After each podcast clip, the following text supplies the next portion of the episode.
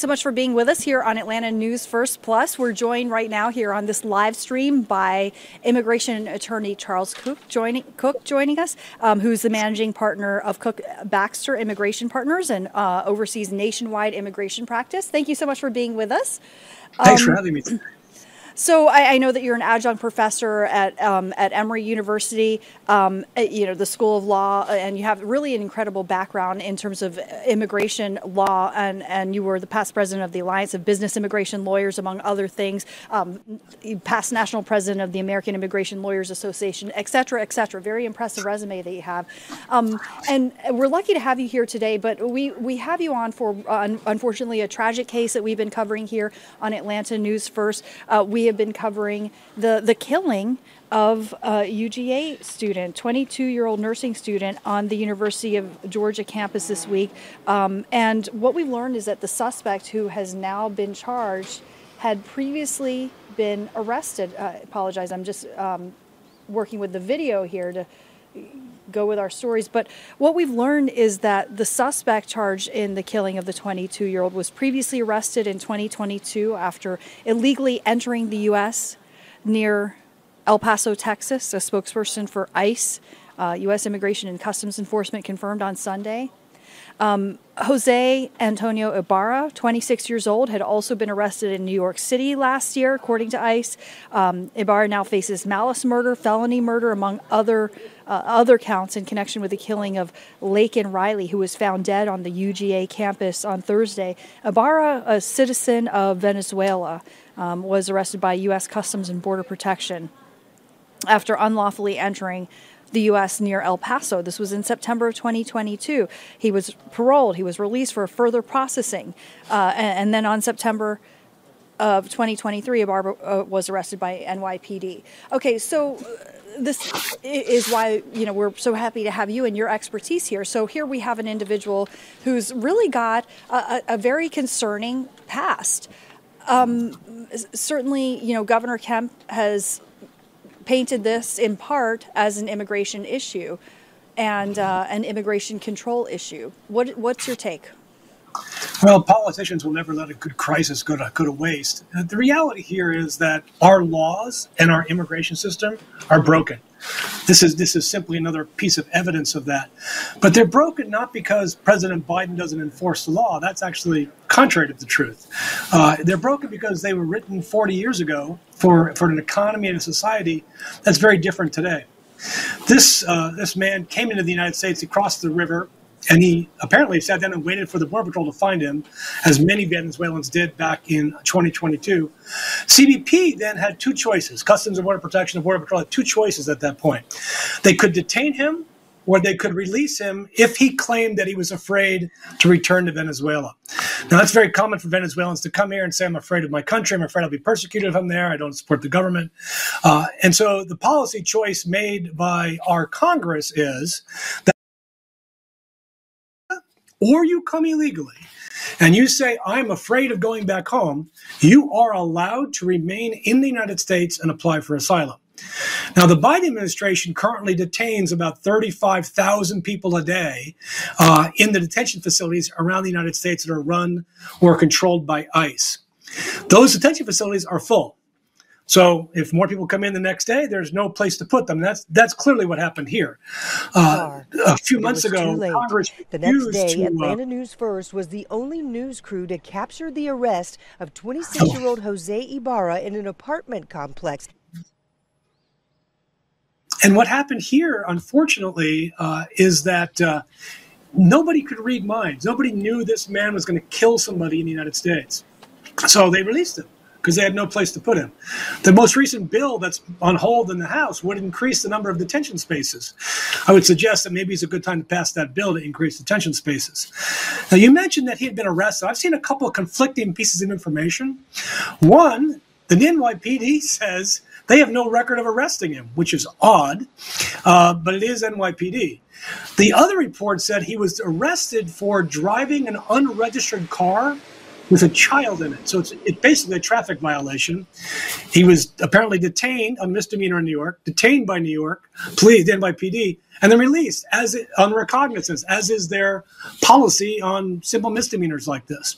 So it's not that ICE didn't pick him up or ICE wasn't notified. Generally speaking, under the Biden administration, unless you commit a felony or you are convicted of a crime, you don't really get picked up because there is no place to hold you. So it really all goes back to Congress at the end of the day. What is Congress going to do? I know the state of Georgia may, in fact, decide we're going to pass this bill or pass that bill. The states don't control immigration in the United States. Uh, I saw that one comment today, or one, one, one Politico was going to say, we should detain every immigrant who's arrested. Okay, if that's what you're going to do, you you have a legal right to do that. But that immigrant has a legal right to bond under our Constitution, and Constitution does apply to undocumented immigrants as well. The reality is, there's no simple solution to this. It's a very complicated issue with tragic consequences here, and it's it's absolutely terrible what's happened. I would hope that politicians would use this opportunity to fix our immigration laws the right way instead of playing politics with it.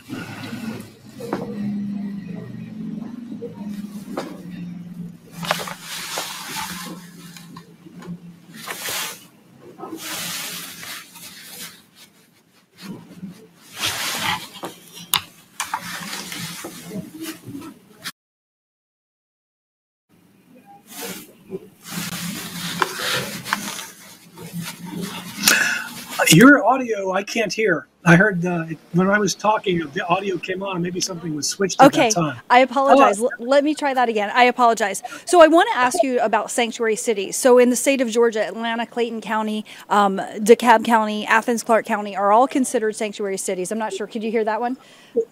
Who considers them sanctuary cities? Um, who is that? According to U.S. Citizenship and Immigration Services. Um, and so no, you don't consider them sanctuary cities? Because they're not. And okay. USCIS does not publish information about who is a sanctuary city. I don't know where that information is. That may have come from the Center for Immigration Studies, okay. which is an anti-immigration think tank. That's an entirely different thing.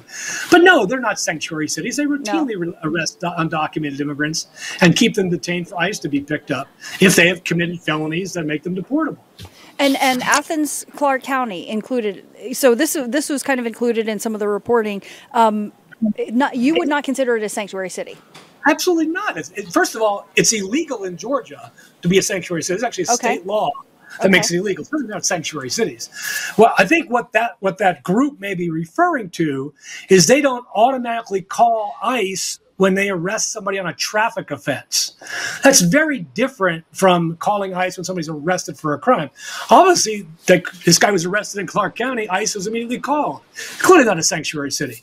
Um, New York, however, may in fact, New York City may be a sanctuary city, but there is no city in Georgia that's a sanctuary city. I can, I can assure you of that. Okay. Um, all right. Apologize. We're just having a little technical issue here. So that's okay. With with regards to this case, uh, obviously people hire you to handle their immigration issues. You're not you're not ICE. You're the other side, right? I mean, you're helping. No, I, I, don't, work, I don't, work, for the government. No. That's right. So you you're essentially working on the other side. So if um, so, I just want to kind of you know provide that context a little bit for for well, our viewers. Yeah, go ahead. Interesting here. This person's been been. He, this person is not in ICE custody. He will likely not never be in ICE custody because it looks like he's going to either get the death penalty or serve his life in prison. So he will likely never get into ICE custody. But ICE does have a detainer on him, which means, hey, if you were going to release him, call us. They would then detain him and not release him. Uh, this guy's brother was apparently arrested for using a fake green card, which is truly odd because Venezuelans who came in 2022 were allowed to apply for what's called temporary protected status and get a work permit. Why neither of these guys did that, I don't know. I mean, we help people do that, so it's a little unclear why they didn't do that. Uh, but it, it's but the the tragedy here is that it happened at all. Um, the, you know, it, people say if you close the border, you can't close the border. You know, border's open for trade. Uh, border's open for people. The border's never really been closed except during the pandemic, when it was closed because of the pandemic.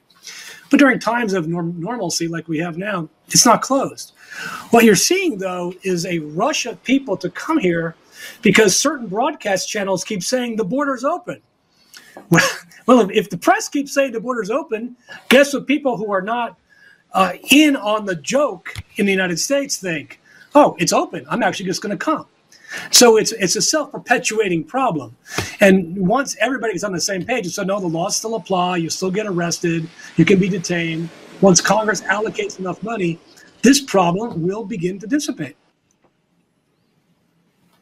When, when it comes to this particular defendant, Jose Ibarra, what are the next steps? What what is kind of what is if you're his attorney, how do you inform him of his rights? What do you tell him he should expect in in the, in the weeks or months to come? And then I want to ask about the flip side. Oh, good. Uh, well, I'm not a criminal defense lawyer, but uh, I would imagine they would tell him not to talk, which I'm sure he already has. They apparently have overwhelming evidence of his culpability with some video that was ca- that captured uh, what was happening. Uh, the reality is, he's in Georgia where a death penalty state. They're clearly going to seek the death penalty against this guy. What he did was absolutely inexcusable. Um, and so, again, he's probably never going to see the light of day, ever. He certainly won't be deported because I think he's going to die in prison here. And I would be honest with him and tell him that. Gotcha. Okay. Um, well, you're you're not pulling any punches there. You're t- you're, you're telling it straight. Um, it's best to tell clients falsehoods or give them false hope. You just tell the truth and let the facts where they land where they may. And so, obviously, in your in your line of work, you help folks with, with immigration issues, and and uh, you know this is i think one of the things that you're trying to do is to make a distinction between an immigration issue and a, a crime. Is that uh, correct me if i'm wrong. No you're absolutely right. I mean this guy did needs to be punished by the law punish him by the law. Uh, but you can't say the million people, the two million people that have come in are all like this guy. Mm-hmm. You, you, should be painting Americans with the same paintbrush. I mean, some guy goes out and kills somebody who's born here. Well, everybody's not terrible. Uh, there are bad apples in every bunch. The, the key with immigration is to use the tools that you that are currently available to ascertain the risk of flight, the risk of committing a crime in the future, and you make your best judgment call as an agency that is overwhelmed and underfunded. Now, if Congress wants to detain, if Thomas wants to make it mandatory to detain everybody that comes to the United States, they can actually do that. The Constitution would allow that to happen. But that would require funding, it would require money, it would require the House of Representatives to actually pass an immigration bill. Because the current law does not let ICE do that as it's currently structured. Mm-hmm. Um, so, as you know, Governor Kemp uh, um, sent, a, sent a letter to President Biden. I'm going to pop that letter up for our viewers to see if I can get the technology up. You know, I'm not really great the great on technology, but there we go. There's a look at that letter for our viewers.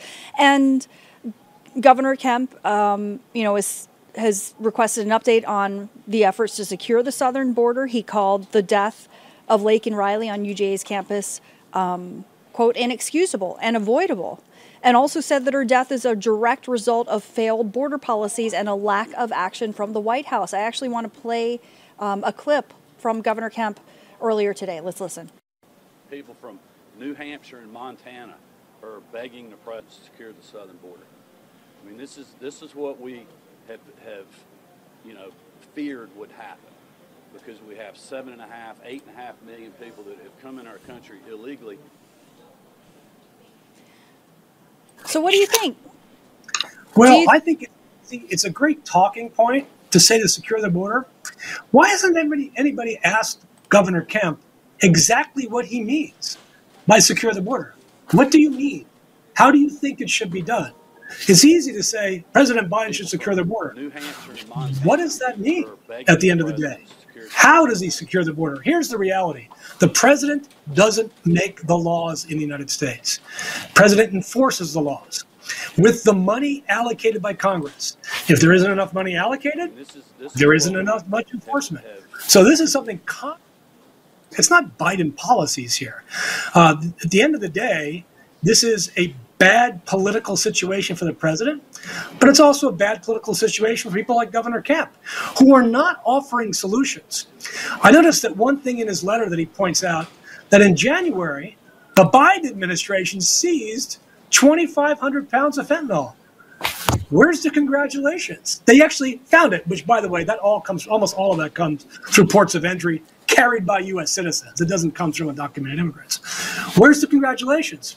What about the thank you to the immigrants who have come to Georgia that have propelled our economy forward? Where's that thank you? It's not always about, I know it's great politically in his party to attack immigrants, but the reality is immigrants are not the problem. They're the solution to many of our problems. And at the end of the day, we need to fix these issues, which are horrendous, but which are easily fixable with the correct legislation. Yeah, no, I, I, I, okay. You you clearly disagree with uh, the governor's statement, um, and we we appreciate you sharing your opinion. Any final thoughts? Well, I would just, I mean, anybody who's watching this, of course, if you've got an issue with immigration, you should call your senators, call your congressman and say, why don't you pass a bill? And you, you can't rely on a law last written in 1980 to enforce the border in 2023 or 2024. You just can't. The, the, the, ways of life have changed. It's no longer Mexicans coming in for work, which it was in the, in the 80s. Now it's an entirely different dynamic, dynamic with a wildly changed global uh, migration problem uh, that can be addressed to our benefit. Call your congressman, call your senator, do something about it instead of complain about it. All right. Well, thank you so much. Um, Charles Kuck, we really appreciate you joining us and sharing your expertise and analysis. Um, before I do let you go, I also want to uh, just kind of uh, open it up for you to invite the viewers to reach out to you um, if maybe they think that you could help. Can you kind of clarify a little bit more about what sorts of cases you are interested in taking on and how people could reach out to you? Well, we have a relatively large firm of immigration lawyers and paralegals. We do every type of immigration law. So, asylum, TPS, removal defense, family. We do a lot of, probably done thousands of marriage cases, uh, and lots of business cases as well, employment and investors. Uh, you can reach us. We're actually really simple. You can reach us at www.immigration.net. I've been around a long time. That's how you get immigration.net. Uh, and we're here to help people solve their immigration problems, to comply with the law and do things the right way. Got it. Well, thank you so much, Attorney Charles Kuck, joining us, and uh, you know we really do appreciate you bringing your insight to this case. And I, I do want to just let our viewers know that we have extended coverage on AtlantaNewsFirst.com. If you'd like to read more um, about this case, case the the murder of a student on the UGA campus, uh, we have much more on AtlantaNewsFirst.com. Thanks for joining us, and have a great day.